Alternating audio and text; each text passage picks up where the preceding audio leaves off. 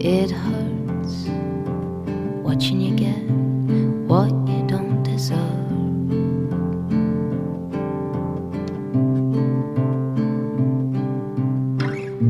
I tell myself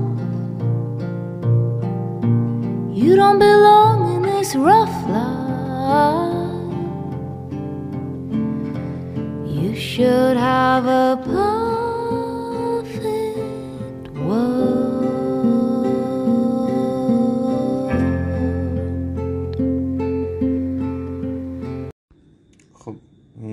خدا قصد داریم تو این پادکست یا وایس نمی‌دونم یه کتابی به نام قلعه بر کمال خواهی معرفی کنیم که یه راهنمای خودیاری برای با استفاده روش شناخت رفتاریه که کمکمون می‌کنه که لاقل بهتر بشناسیم کمال خواهی و اگه ببینیم که مشکلی هست یعنی علائمی می‌بینیم که شبیه هست و اینا بتونیم ببینیم که ازش آیا از اون علائم بدمون میاد یا نه؟ و اگه از اون علائم بدمون میاد از این کتاب خودیاری استفاده کنیم یه سری تکنیک و اینا استفاده کنیم در, در ادامه که اون علائم رو تخفیف بدیم و حس خیلی بهتر و خوشحالتری داشته باشیم و رضایت بیشتری نسبت زندگی داشته باشیم.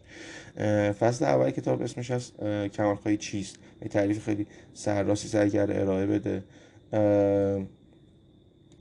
یه تلاش دائم برای رسیدن به معیارهای فردی بسیار دشواره بدون توجه به اینکه پیامدهای منفی دارن اونها و اینا.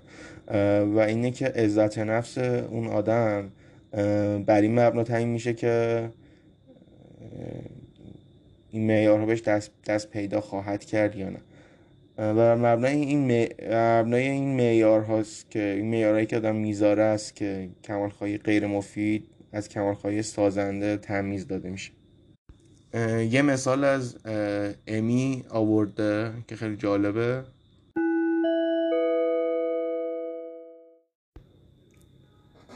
امی همیشه تلاش می‌کنه که ظاهر خونش خیلی تمیز به نظر برسه و میزبان خیلی خوبی باشه.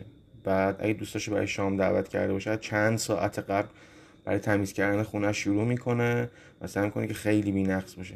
انقدر در این قضیه اقراق می‌کنه مثلا تو سابیدن کف اتاق تمیز کردن پنجره ها کارهای باغچه و اینا اه، گاهی اوقات هنگام تهیه شام وقت کم میاره. و مثلا وقتی که دسری که داشت آماده می‌کرد برای شام خراب شد بسیار مضطرب شد و در طول شام کلا نمی‌تونست بر صحبت های دوستاش تمرکز کنه و اینا. و خودش رو مدام به خاطر اینکه اون غذا خوب نبود و خوب نشده و اینا سرزنش کرد و اینا و اون مهمونی خیلی براش خراب شد و اینا.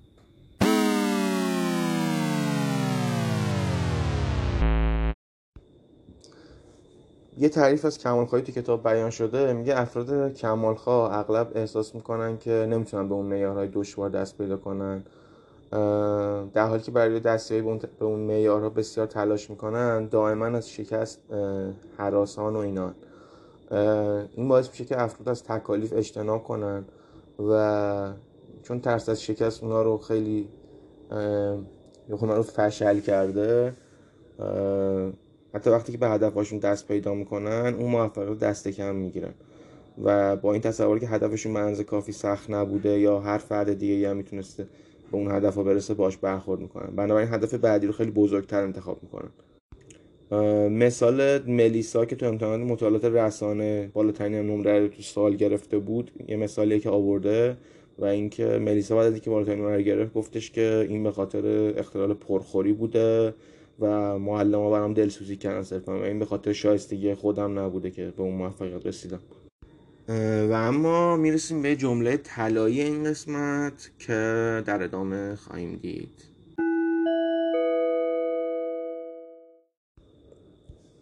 اگه احساس ارزشمندی شما بر مبنای تلاش کردن و موفق شدنه و هم سرسختانه اهدافتون رو پیگیری می‌کنین و در عین حال هر موفقیت رو دست کم می‌گیرین و از سرتون بیرون می‌کنین در یه موقعیت بدون برنده هستین چه معیاراتون برسین و چه نرسین احساس شکست می‌کنین. ترس از شکست هسته اصلی کمال خواهیه حالا در ادامه سه تا جنبه اصلی کمال خواهی معرفی کرده که کلا به خیلی باحاله. اینکه معیارهای اولش اینه که معیارهای دشوار رو سرزنش از خودشون رو دارن. همینطور تلاش شدید برای رسیدن به معیارهای دشوار با وجود اینکه پیامدهای منفی می‌بینن ولی باز همین تلاش شدید رو ادامه میدن. و تعیین و سومین مورد تعیین ارزش خودشون بر اساس اون معیارهای سطح بالاست. واقعا بعضی وقتا این پیامدها منفی هم مثلا خستگی. واقعا ناخوشاینده ولی گاهی اوقات افراد کمال خواه از این احساس لذت می‌برن. زیرا به خاطر اینکه یه جورایی مدرکی می‌گیرن بر اینکه خودشونو تا حد محدودیت های جسمانیشون تحت فشار گذاشتن. مثلا مثال آورده مثال سوزانا که بعد از تمرینات ورزشی از خستگی بیهوش می‌شد و واقعا این بهش احساس موفقیت می‌داد چون که فهم کرد که بیشتر از این نمی‌تونه خوش تحت فشار قرار بده و خیلی از این قضیه لذت می‌برد. در جدول یکی یک که حالا من آوردم توی فکر کنم تو پیوست و اینا می‌تونیم یه سری علائمی که علائم بالینی که حاصل این روی کرده یا اون روی کرده اون تلاش های شدید با وجود پیامدهای منفی رو ببینید خیلی اینجا هم عبود عاطفی اجتماعی بحث علاقه محدود هم عبود جسمانی هم عبود شناختی بحث تمرکز و اینان یعنی که تمرکز ضعیف میشه اونجا صحبت شده. تو بخش رفتاری یه سری چیزهایی که دقیقا معلول اون, اون سری رفتار هاست و آورده و خیلی خوب جالبه. اینا رو خوبه که نظر بگذرونیم. در ادامه مثال مایکل آورده که یه حسابدار یا فکر کنم مدیر فروشه. مدیر فروشه بانک خیلی بزرگه. ولی از اون من خیلی دوست داره که پدر خوبی باشه. و دوست دارم تو شغلش خیلی خفن باشه و موفق باشه. بعد این دوگانگی رو آورده عنوان مثال و اینا و اینکه این تلاش تقلای این هر هر دو جهت و اینا چجوری خستش می‌کنه و از یه مدت و علائمی نظیر خستگی و افسردگی براش به همراه میاره. چون می‌خواسته تو هر دو جبهه خیلی خوب بجنگه و اینا و هی مثلا تو مثالی که آورده که حتی مثلا تو جلسات و اینای که وجود داشته اگه نمی‌تونسته شوخی خیلی خفنی بکنه و بامزه باشه و دیگران رو بخندونه حسایی به عزت نفسش برمیخورده. و اذیت می‌شده می‌رفته و این و هی این چرخه ادامه پیدا می‌کرده و در نهایت خیلی حس بدی وجود داشته در موردش و اینا. و به اجتناب و اهمال کاری هم در نهایت کار رسیده.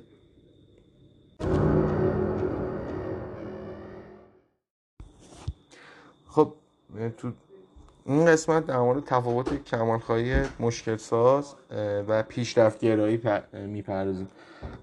خب یه دو, تا سواله که خیلی مهمه که باید بهش جواب بدیم برای این قضیه اینی که مگه همه آدما برای رسیدن به هدفش تلاش نمی‌کنن مگه خیلی طبیعی نیست؟ و یا اینکه با تنبلی مگه میشه پیشرفت کرد؟ سوال مهمیه. ولی خب نقطه, نقطه تمیز پیشرفت گرایی و کمالخواهی زیانبار به نظرم اینجوری که این گفته بحث خود سرزنشگری شدیده. که وقتی که آدم مثلا فکر می‌کنه که به اون معیاراش نرسید و تو معیاراش شکست خورده اون خود سرزنشگری و شماتت خیلی جدی میشه. پس بخش ضروری کمالخواهی مشکل ساز بحث شماتته. دو تا مثال آورده از یه, ورز... از یه موسیقیدان و یه ورزشکار که اون موسیقیدان فرض کن که توی تو اجراش یه اشتباه خیلی کوچیک کرده. بعد اگه مدام درباره اون اشتباهش فکر بکنه مدام در اون اشتباه پیش پا افتاده و بی اهمیتش سر اجرا فکر کنه و جنبه های مثبتش نبینه خودش رو شکست خورده در نظر می‌گیره. بعد فرض کن که چند روز هیچ کاری جز تمرین برای تصحیح اون اشتباه جزئی انجام نده. این روی کمالخواهی زیانبار نام برده. یا یه ورزشکاری که فرض کن مقام دوم مسابقات کسب کرده و به این توجه می‌کنه که ضعیف عمل کرده و با وجود که آسیب دیده شد آسیب دیده است خیلی بیشتر و سختتر تمرین می‌کنه. بعد این کمال خواهی هم می‌تونه زیانبار باشه. حالا در مقابل یه در مورد پیشرفت خواهی و اینا این پیشرفت گرایی که چیز جنبه مثبت این قضیه است اون موسیقیدان که پیشرفت طلبی داره اقدام های معقولی برای جبران اشتباه انجام میده و احساس ارزشمندی می‌کنه نسبت به خودش. یعنی جنبه های مثبت عمل کردش کاملا می‌شناسه می‌دونه که چقدر خفنه تو بعضی چیزا و اینا. همچین ورزشکاری که تو مسابقه دوم میشه یه برنامه‌ریزی مناسب بهتری می‌کنه که احتمال آسیب دهی توش کمتر باشه. و ارزش من بودن شما یه انسان زیر سوال نمی‌بره.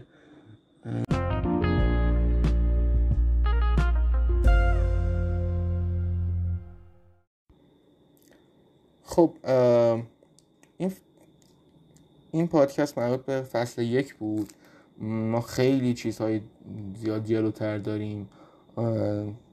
مسئله علائم بالینی که برای آدم پیش میاد در حین این قضایی مسئله مهمیه که در ادامه بعد بهش بپردازیم که بعد تصمیم بگیریم تصمیم خیلی مهم که دوست داریم که تلاشمون تلاش کانسیستنت و سازگار و پیوسته باشه. و اینکه علائم بالینی خیلی کمتری نشون بدیم در حین تلاشمون یا نه. اگه از اون علائم بالینی که تو فصل بعد حالا اشاره خواهیم کرد بعدمون بیاد یعنی فکر کنیم که بعضیاشو داریم می‌تونیم به تریکا و تکنیک هایی که در ادامه این کتاب بهمون معرفی می‌کنه و اینا دل ببندیم و خوشحال بشیم و امیدوار باشیم که و کتاب وعده داده در ادامه. حالا من اینو بگم که وعده داده که با تکنیک های ظریفی که مثلا استفاده می‌کنه و اینا و بیشترش هم از جنبه شناختیه به ما کمک می‌کنه که لاقل با این علائم بالینی مواجه نشیم و اون علائم خیلی تخفیف پیدا کنه یه نظر یه سوالایی هم گذاشته آخر فصل یک. من اینم آوردم تو بخش پیوست و اینا که بهمون کمک می‌کنه که بفهمیم که کمال خواهی داریم یا نه. یا اون کمال خواهی زیانبار رو داریم یا نه. مثلا گفته که اگه به سوال 6 و اکثر سوالات پاسخ بله دادین احتمالا این کتاب براتون مناسبه و می‌تونین کتاب داشته باشین و بخونین و استفاده کنین ازش اینا. خب این پادکست تموم شد. این قسمت تموم شد. قسمت اول اون بود. ایشالله در ادامه خیلی بهتر و قوی تر باشیم و فعلا خدا نگهدار. Like no day has been or will be again. We'll sail the sun, we'll ride on the rain, we'll talk to the trees, worship the wind